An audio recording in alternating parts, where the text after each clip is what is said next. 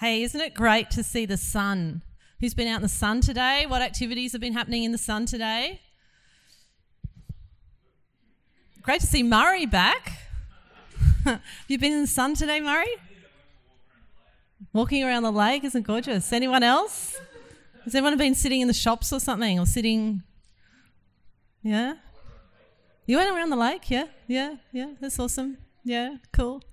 Yeah, I, I mean the sun is just so amazing. I know um, at uh, North, um, Kieran was was telling people that we shouldn't be complaining about the rain. We've got to repent of our complaints about the rain. But you know, it's just oh, it's just so nice to see the sun. The sun is so awesome. I, w- I went for a walk last yesterday evening because there was actually a pretty sunset, and I like taking photos of the pretty sunset, and there just hasn't been much lately.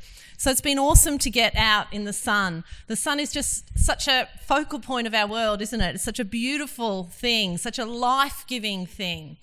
And yet at the same time, the sun is actually really dangerous. You know, you can't just go for a holiday to the sun right? Or if you're like me, you can't even go out in the sun for more than 20 minutes without covering up or putting some sun cream on. Otherwise, you end up, well, I end up the color of my shirt, you know? It's, and, and um, who was telling me, I, I forgot this lovely lady's name, but she's going to be studying melanoma. Isn't that awesome? Because so many people die from the sun. The sun's life giving, but at the same time, it's, it can produce death. And so we should be comfortable with this idea that something can be very beautiful, but at the same time, its power can be something that's really dangerous. You know? Like, I could, I could go out maybe in my postmodern world and, and say to myself, well, you know, in my world, the sun isn't dangerous. The sun's a really nice thing. The sun is, you know, just this like warm, fluffy thing that, that that's my reality of the sun. That's what I believe of the truth is about the sun. And, and I can have my own truth if I want to have my truth, right? And how's that going to go for me at Beach Getaway? I'm like, well, the sun, you know, my sun isn't a burning sun. And that's my truth. Well, how's that going to go? At Beach Getaway, it's not going to work. It's not going to work, is it? Um, I can't change the reality about what the sun is. It's beauty, but at the same time, it's danger. And in a way, I think God is like that. God is incredibly beautiful and incredibly life giving, the most beautiful being in our, in our world, in our universe. And without Him, we would not have life. We owe Him our very breath. And yet, the holiness of God is something also that's dangerous to sinful human beings. And it's not very popular to talk about the holiness of God in this day and age but it's a reality that I need to teach you about because it, can't be changed like the sun. I like the way C.S. Lewis puts it. If you could put up my first slide there. Um, Aslan is one of the main characters in the Narnia series that C.S. Lewis wrote, and uh, he, he represents God in the story. One of the characters said about Aslan, Who said anything about safe? Of course, he isn't safe, but he's good. He's the king. Any, any um, Narnia fans? Does anyone know who said this or which book? Mr. Beaver, the wisdom of Mr. Beaver in The Lion, the Witch, and the Wardrobe. That's right. So here's this God that we want to talk about today. He's, he's incredibly beautiful, but at the same time, his holiness is something that's dangerous to sinful human beings. And the amazing thing, though, about God is the depth of his love for us, that he wants to interact with us, he wants to be in relationship with us. If you read the Old Testament, you see this phrase crop up again and again where God says, I will be their God and they will be my people. And so tonight, I want us to explore this idea of how a holy God allows us to come into his presence safely. How do we draw near to this God? I've actually been asked to speak about a passage in, in Matthew chapter 5 where Jesus talks about fulfilling the law. And I want to come at it from a different angle, but we'll answer that question about what Jesus meant in Matthew chapter 5 from, from about verse 17 as we go along. But I want to talk about how do we draw near to God? How do we, if God wants to, He wants to be our God, how do we draw near to Him? And how do we become His people? So I want to give you a little bit of a, a, tour over the Bible, and particularly some of the Old Testament, but also the book of Hebrews. We don't teach much on the book of Hebrews. It's a fairly long book and it's a bit difficult, and I think that's really sad because I think it gives you a great foundation to understand our relationship with God and, and you know how, how it kind of works. So how do we draw near to God? Well, we can't unless He draws near to us. And because of his love for creation, he wanted to us to enter his presence. And so he sets up covenants so that we can access his presence safely. And you see that in the Old Testament, that God comes and he makes a covenant with this group of people. And he, he makes a way for them to enter his presence. Though they're sinful human beings, he makes a way and there's this system of priests and sacrifice and temple in the Old Covenant. And God says, I'm going to be your God, Israel, and you're going to be my people, and I'm going to come and dwell in your land. And so um, they're, they're instructed to build the temple so the presence of God can come and dwell in Jerusalem. And so um, that the blessing of God can flow from the temple out to the people. But the presence of God is limited. Uh, the presence of God isn't limited, but the way people enter that presence of God in the Old Covenant is, is limited. Only the priest can go in to the very holy of holies in the temple where the, the glory of God is.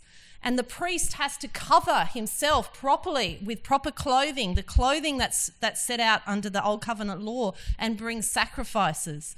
We can have a, the next one is a priest picture. Um, there they are with their with their garment. It says a bit like protecting yourself from the sun. You can't go out into the presence of the sun without getting burnt unless you cover yourself. You can't get into the presence of God under the old covenant unless you come covered and with um, the proper sacrifices.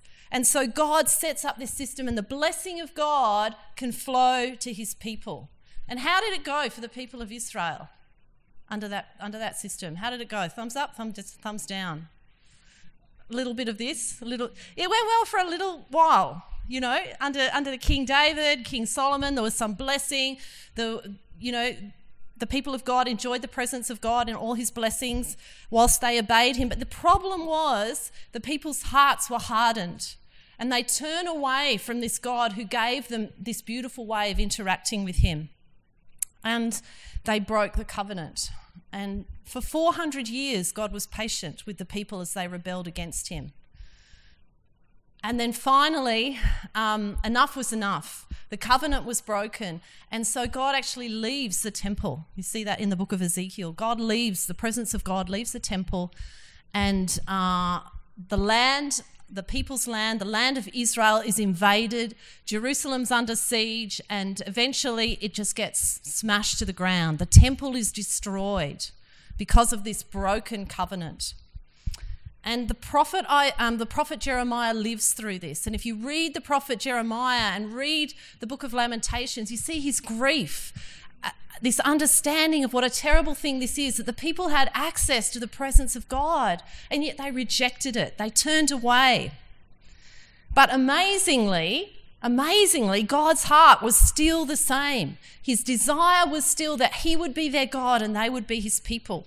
And so He speaks this, uh, this word to, to the prophet Jeremiah that I want to show you. It comes from Jeremiah 31. And Jeremiah's lived through the siege and the exile, taken off into exile, but he hears this word from God. The days are coming, declares the Lord, when I will make a new covenant with the people. This is the covenant I will make. I will put my law in their minds and write it on their hearts. I will be their God and they will be my people. No longer will they teach their neighbour or say to one another, Know the Lord because they will all know me, from the least to the greatest, declares the Lord. For I will forgive their wickedness and will remember their sins no more. So, it's this prophecy about a new covenant, a new covenant that was coming. And the old covenant was going to get set aside because it didn't change the hearts of the people. Or, as it says in Hebrews, the law made nothing perfect. And a better hope is introduced by which we draw near to God. That idea, once again, that the covenant is the way we draw near to God. And of course, that covenant is mediated by Jesus. Jesus came to be the perfect person who would fulfill the law, the old covenant law. He, he came to do what we could never do. But not only that, he came to be the perfect priest. So, under that old covenant, that system of priests and temple and sacrifice, the priests had to offer sacrifices for their own sin before they offered sacrifice for the people's sin. And so um, they had to offer that sacrifice, but Jesus comes as a perfect priest. He doesn't have to offer sacrifice for his own sin. And, and yet he was human, and so he is able to sympathize with our weaknesses. He's this perfect priest. And not only is he the perfect priest, he's the perfect sacrifice. So the priest under the old covenant had to repeat the sacrifice day after day, week after week, year after year. But Jesus comes and sheds his blood as the perfect sacrifice, once for all, for all sin. And not only is he the perfect priest and the perfect sacrifice, but he enters the perfect temple. So, so under the old covenant, this, this structure in Jerusalem was set up, the temple of God, that the priests entered and they came into the presence of God once a year. But Jesus, that's just a shadow of the true temple in heaven, the real presence of God in heaven. And Jesus enters the perfect temple with that perfect sacrifice offering of himself. And he's sitting at the right hand of God praying and interceding for us.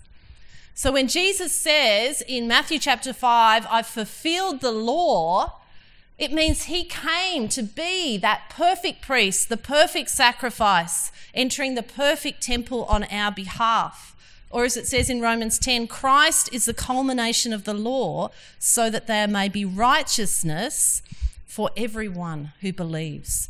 And through this covenant, this way that Jesus has opened up, we get to draw near to God through this better hope provided by our great, great high priest. Jesus has fulfilled the law, says in Matthew chapter 5 verse 17. And so, by this way, God can come and dwell with us and we can enter his presence. But how do we be his people? He said, I will be their God and they will be my people. So, how does that operate? The interesting thing about that Matthew 5 passage is that Jesus says, I came to fulfill the law. I fulfilled the law. But I still want you to teach and practice the commands. It kind of feels like it's a bit in conflict. Well, he's done it, but we've still got to do something. So, how does that work itself out? So, we're no longer under the law, as it says in Romans. We no longer rely on the law. We no longer have to do a perfect job living our lives according to God's law in order to receive salvation. We're not, we don't rely on the law, but we're still called to obey the commands of the law that continue on into the new covenant. So, all the ceremonial aspects of the law, if you go through Leviticus, you'll see many, many, many rules and regulations about how the people were to come into the presence of God. You know, all the sacrifices, the different kind of sacrifices that they had to bring, and the rules for the priests, the way temple worship was to be carried on. All that is now fulfilled in Christ. We don't have to do any of that law anymore. You didn't have to go drop into Woolies on your way here and bring a lamb so that you wouldn't come empty handed into the presence of God. No, the way has been opened for you. So, all those ceremonial aspects are done with, all those dietary requirements, those rules and regulations to do with worship are all completed. But the law wasn't only made up of those things. The law was also God's commands about the boundaries for human life that would ensure human flourishing. There were these great um, commands that uh, God laid down for the people through Moses have no other gods before me. You might think of some others that, that are quite well known um, on the Ten Commandments. You know, um, to love your neighbour, to care for the, excuse me, to care for the poor. All those were set out in the law. The commands to keep sex within the boundaries of Christian marriage. all those commands that God set down to provide boundaries that would provide for, for human flourishing continue uh, into the new covenant. And Jesus said that we should teach and practice those things. But we practice it in a completely new way in the new covenant. So, where were those rules written down in the old covenant? Where, where were they written? Thinking Moses, Mount Sinai. Tablets. Thank you. Thank you, Hank. You've got to rely on the Queendian guys to speak up. They're written on, on tablets, they're external to, to, to people's lives. Where are the commands now written? And there's a clue. Oh, we lost the, the verse. If we could keep our Jeremiah verse up. Yes, it's now written on our hearts. There's been this change under the new covenant. How does it get there into our hearts?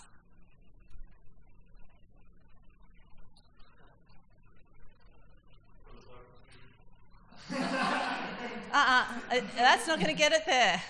oh, the circumcision of the heart. Uh-huh, uh, okay, now we're getting somewhere. So, so who does the circumcision of the heart? Yeah, Holy Spirit. Yes, the Holy Spirit coming and writing on our hearts what God wants us to do, the commands He wants us to keep. So, um, the Spirit comes and places the law in our hearts. But is it like a computer program? Who are the computer nerds? Do we have computer nerds? Pointing, pointing, pointing. Dylan. so, you know, when you get a software program and you, you want to download it into your computer, you have to press some button that says something like execute program or something like that. That, let's go with that. Okay, it's nice and simple. Keep it nice and simple for the non-computer nerds amongst us. And, and so, and then off your computer goes, and it does the things the software program tells it to do. Is that how the Spirit works in us?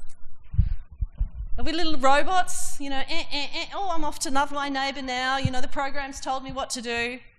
It doesn't work like that, does it? Why is that? Because the answer is there in that prophecy that it's about relationship.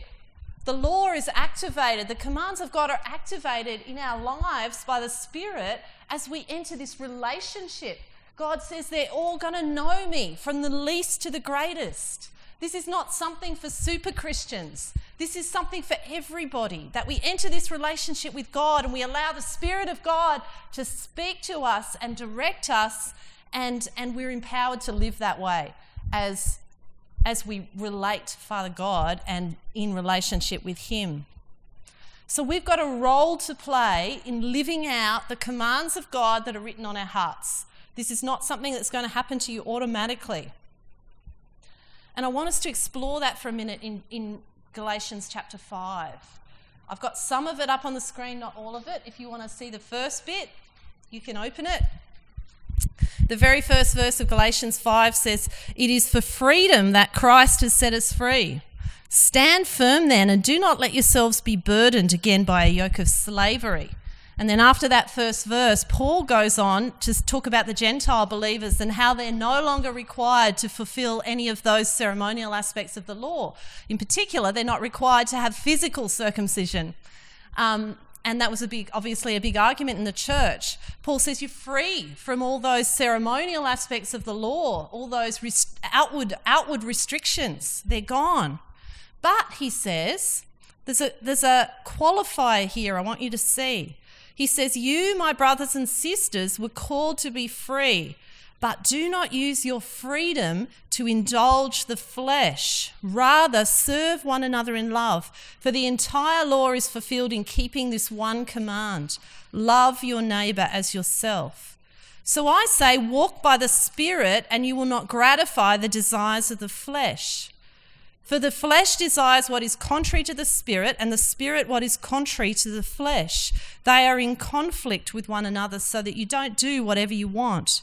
But if you are led by the spirit, you are not under the law.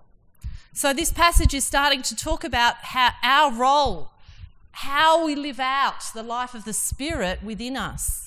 And I think it's really encouraging to see that, that Paul recognizes there's a bit of a tension going on. There's a little bit of a, a pushing and pulling as we seek to live our lives out in, in obedience to Jesus' commands. Sometimes our flesh wants to pull us in another direction. And we got a choice to make. We got a choice. And the choice we're meant to make is say no to the flesh, the sinful desires, and instead use our energy to serve one another in love, to serve one another in love. What does it look like when people go outside those great boundaries that God's given for, for, for healthy, healthy human life and human flourishing? Let's have a look, continue on in Galatians. The next slide. The acts of the flesh are obvious sexual immorality, impurity, debauchery, idolatry, and witchcraft. Keep in mind that greed is idolatry. Hatred, discord, jealousy, fits of rage, selfish ambition, dissensions, factions, and envy, drunkenness, orgies, and the like. I warn you, as I did before, that those who live like this will not inherit the kingdom of God. We've got to choose away from those things. And instead, let's, let's hear that the way that God wants us to live.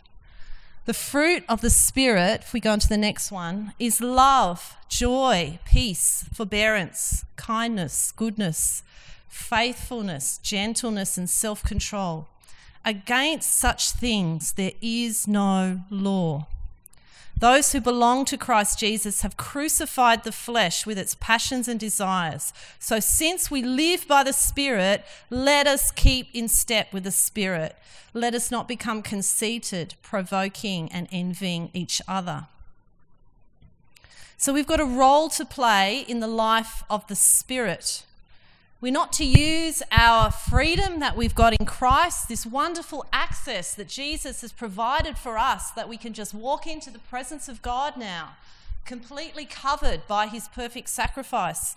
We're not to use that as an excuse to indulge this, the sinful nature, to do just whatever we feel like doing. We're, we're meant to use that freedom, that access that we have to God, to be empowered to live according to the Spirit. Or, or as Paul says in the book of Romans, should we let uh, sin increase so that grace can increase all the more? What does Paul say? By no means, by no means. Someone at North this morning says, certainly not. That was her translation. Oh, that's beautiful. No, we're to put to death the works of the flesh and instead give our energy to this wonderful calling of serving one another in love by the new way of the Spirit. So Jesus said, I came to fulfill the law, but I want you to teach and live out the commands.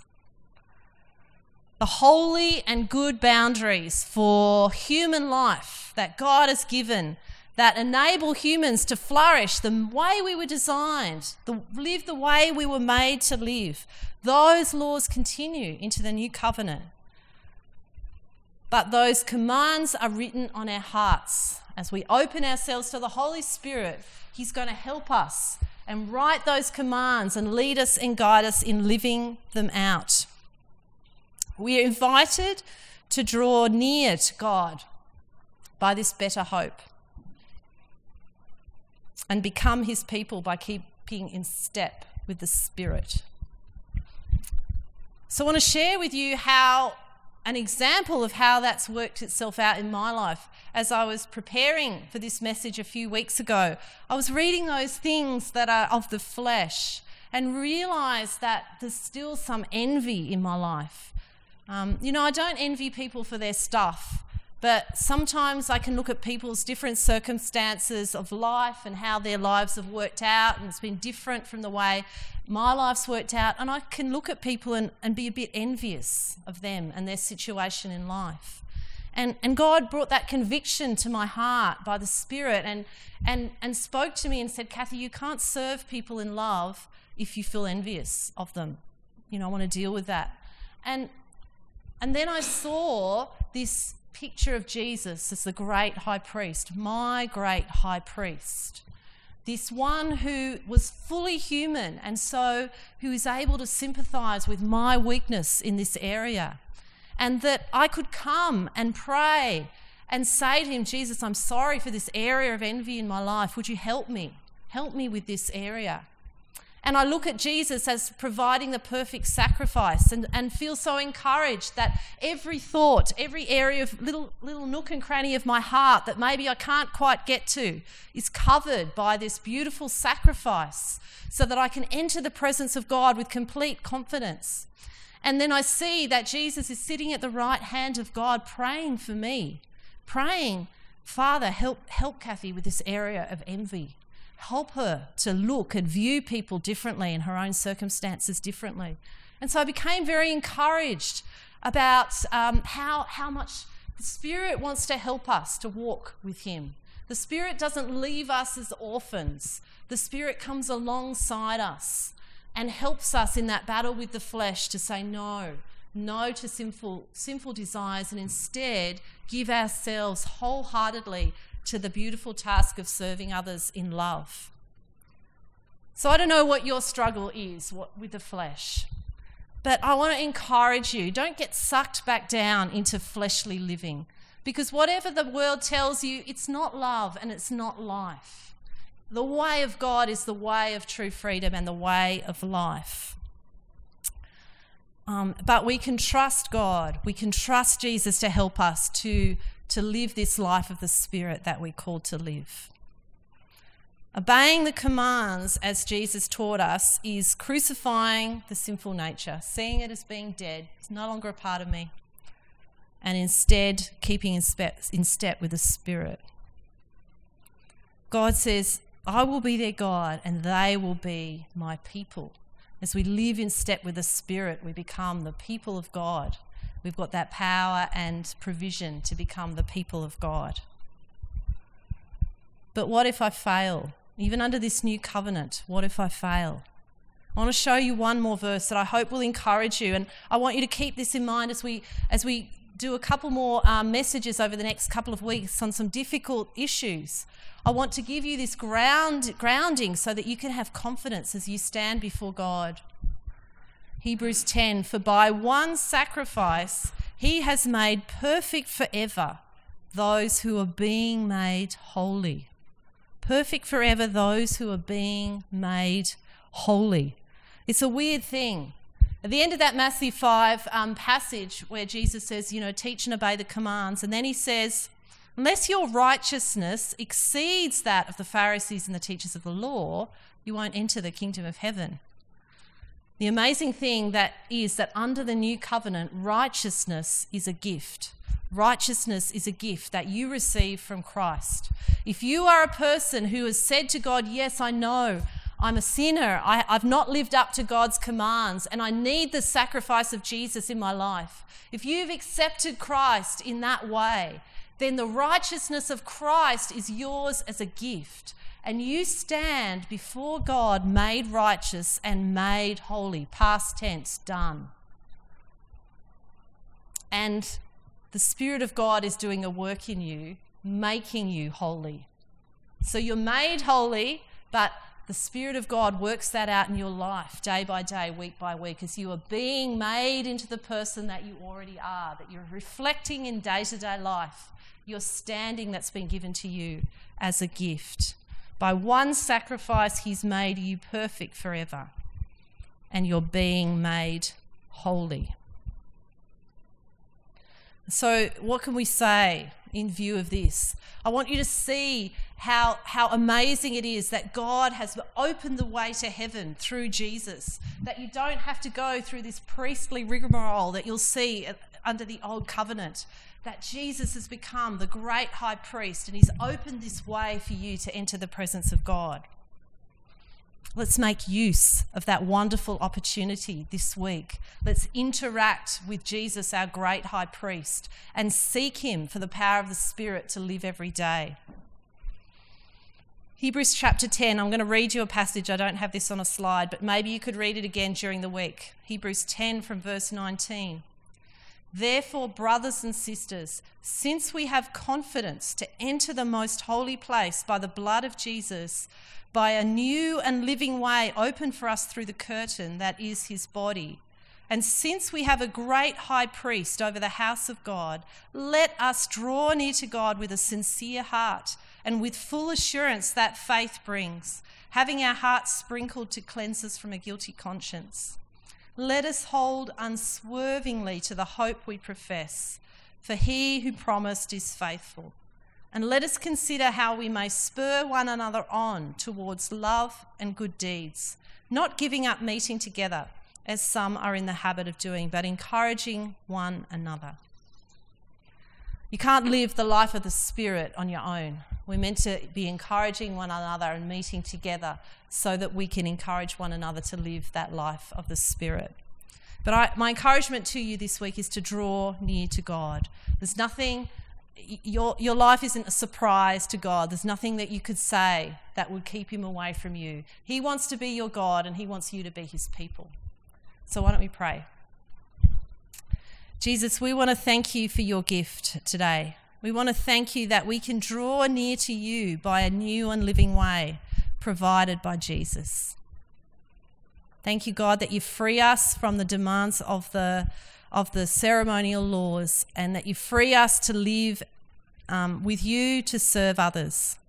We pray, God, that you would help us to keep in step with your spirit um, and to bring to you every struggle, knowing how much you love us and how you are our great high priest. In Jesus' name, amen. Amen.